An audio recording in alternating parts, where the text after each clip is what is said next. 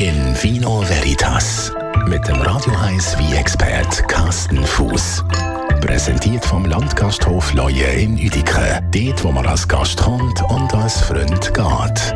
Leuen.ch Gutes Neues. Ja, dir auch. Schön bist du da. Ja, immer wieder gern. Und zwar im Dry January. Es ist ja so, dass viele Anfangsjahr äh, einen Monat lang kein Alkohol trinken. Jetzt sind wir in dem Monat Januar, wo wir alle kein Alkohol trinken. Mm. Mm, so, und du mm. so? Nein. das ist in deinem Job ein bisschen schwierig. Ja, mein Job schwierig. Genau, das ist auch voll okay. Aber jetzt für die Leute, die jetzt sagen, hey, nein, ich mache jetzt wirklich mal einen ganzen Monat ohne Alkohol, gibt es ja die Alternative von alkoholfreien Wein. Mhm. Erste Frage, was haltest du von denen? Zweite Frage, wie werden die hergestellt? Gut, erste Frage ist, was halte ich davor? Hast du gesagt? Mhm. Hm. Okay. Ähm, ja, und er schweigt. Gut. Und die zweite Frage ist, wie wird denn eigentlich so ein alkoholfreier Wein hergestellt? Also, da gibt es wahrscheinlich verschiedene Varianten. Nein, also das mit dem alkoholfreien Wein, das hat absolut seine Berechtigung und das kann auch sehr, sehr gut sein. Das Wichtige ist, dass man macht, macht einen Wein und tut ihn dann entalkoholisieren. Mhm. Da gibt es verschiedene Verfahren dafür.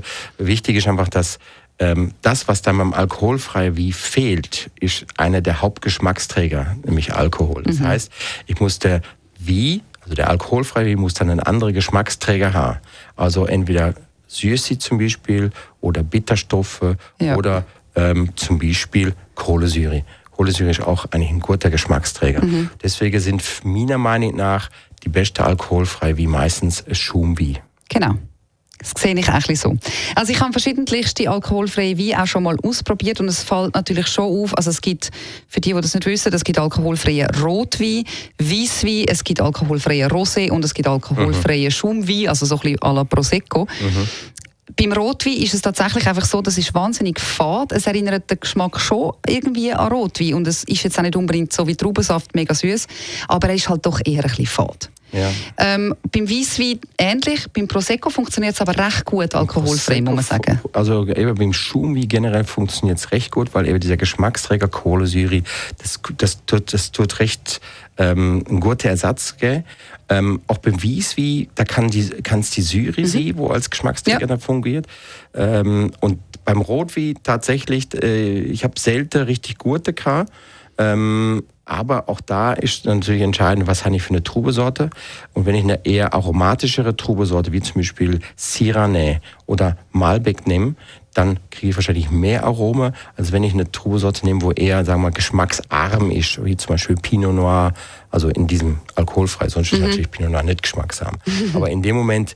Ähm, wo, wo der Alkohol ich, weg ist. Genau, ja. in dem Moment brauche ich etwas, wo mein Geschmack mitzieht, mitnimmt. Und wenn ich das nicht habe, dann ist halt alkoholfrei wie ziemlich langweilig. Aber wenn der Winzer das schafft, an am Aromaträger der Diener zu haben, wo interessant ist, dann kann alkoholfrei wie sehr gut sein.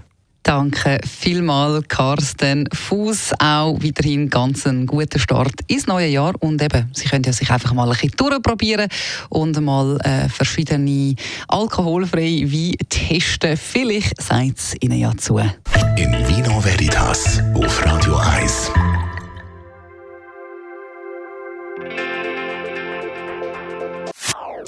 Das ist ein Radio 1 Podcast. Mehr Informationen auf radio1.ch.